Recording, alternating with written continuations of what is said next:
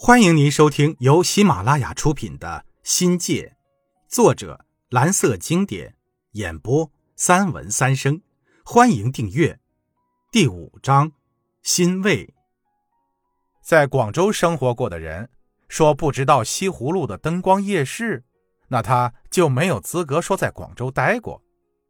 残存在记忆中的灯光夜市，是他那琳琅满目的衣饰和彼此起伏的吆喝。每到放假返乡，我们就去赶场子，直接的贡献就是帮夫人买了几件时尚的连衣裙。有一次啊，我和周兄、罗老弟逛夜市，不知是迷路了，还是找不到返校的夜班车了，结果是不得不穿越城市的夜空，过市郊，直到大半夜才回到校舍，脚痛的第二天的星期天，整天躺在了床上。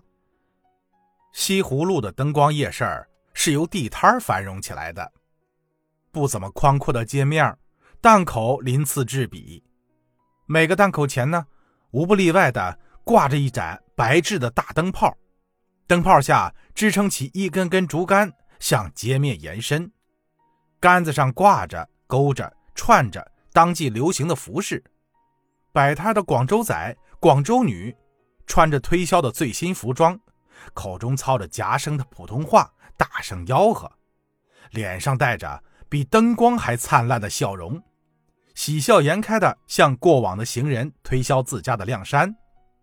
这个拥有上千档口的小小世界，就像一块烧红的烙铁，把生活的火花射向四面八方，点亮了一个个淘金者的梦想。西湖路灯光夜市给人的感觉，那就是眼花缭乱的梦幻世界。这里客商攒动，人声喧哗，商贸云集，蜂拥而至的不光是本地人，更多的是来自全国四面八方的外地人。北客一词是当时广州生意人对外地人的统一称谓。这些北客出手阔绰的很，几百块钱的 Polo，上千块钱的耐克。眨都不眨一下眼就买断了，无可否认，这些只不过是徒有虚名的高仿货。那时候工商法还没出台，山寨版合法假冒名牌是理所当然的事儿。北客手下那大包大包的服装，不知道要花掉多少钱。我们当时就纳了闷儿了，在同一个蓝天下，人家就那么有钱。后来，我姐的男朋友木哥告诉我，他也是从西湖路的灯光夜市淘货到北方倒卖，掘出了第一桶金。这些北客不是因为钱多摆阔绰，而是用资本大举掘金，让钱生钱。从这里淘来的宝贝销往内地，即使是翻上几倍的价格，照样卖得好好的。淘宝者把服饰带回家乡的同时，也带回了广州的前沿文化，浓浓的影响着那个时代的审美情怀。按北客的说法，广州货杠杠的。那个时候，全国上下广州货是公认的，而且是畅销的通行证。广州是全国最大的服装批发市场，而广州的批发中心则在西湖路的灯光夜市，每天发往全国的货物无计其数。广州货在一个时期内成了尊品的符号，为全国人民齐爱的品牌。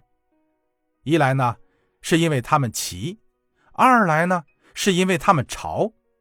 所谓齐，是因为品种繁多，应有尽有；所谓潮呢，就是因为潮的时尚，潮的前卫。香港一直被视为时尚的风向标，大凡在香港流行的服饰，没几天就能在这儿泛滥了。只要香港新款服饰一上市，只要一两天的功夫，像模像样的款式就能出现在西湖灯光夜市的档口上。那些地道的冒牌货，看的是街边仔们仿造水平，比的是中国制造能力。踏脚裤、情侣装、紧身衫、透视装，我们在影视里欣赏和羡慕的流行元素、时尚符号。如黄浦江涛，一波又一波的在西湖的灯光夜市里哗然而过，波及内地，震撼全国。灯光夜市的服装业和走私产品，带给当地人的是高额的回报。但来南下掘金的北客们，到底有多少成了富翁，人们是无法估量的。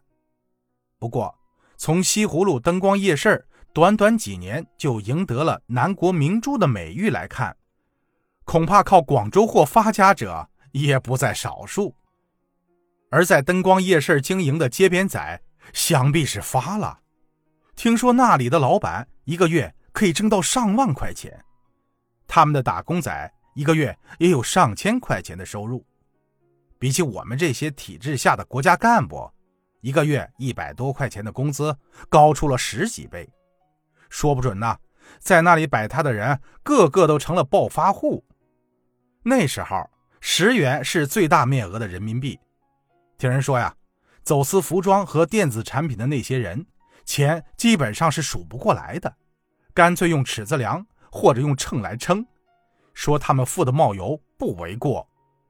早些年听说灯光夜市消失了，但我们内地现存的跳蚤市场继承了灯光夜市的衣钵，从五光十色中可以清晰的找到灯光夜市的影子。现在浙江义乌的乌市。是不是也得益于灯光夜市的启发呢？如今的广交会不知道办得如何了。当年春夏两季的中国出口商品交易会，我们是必须要去的。会展好像坐落在广州市的流花路。原以为交易会冠以“中国”两字，号称中国第一展，想必是高层次、大规模、商客如云的国际贸易盛会。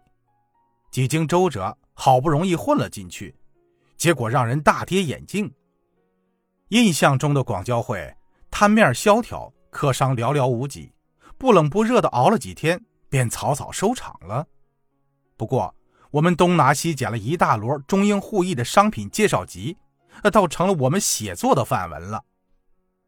听众朋友，本集已播讲完毕，感谢您的收听，精彩继续。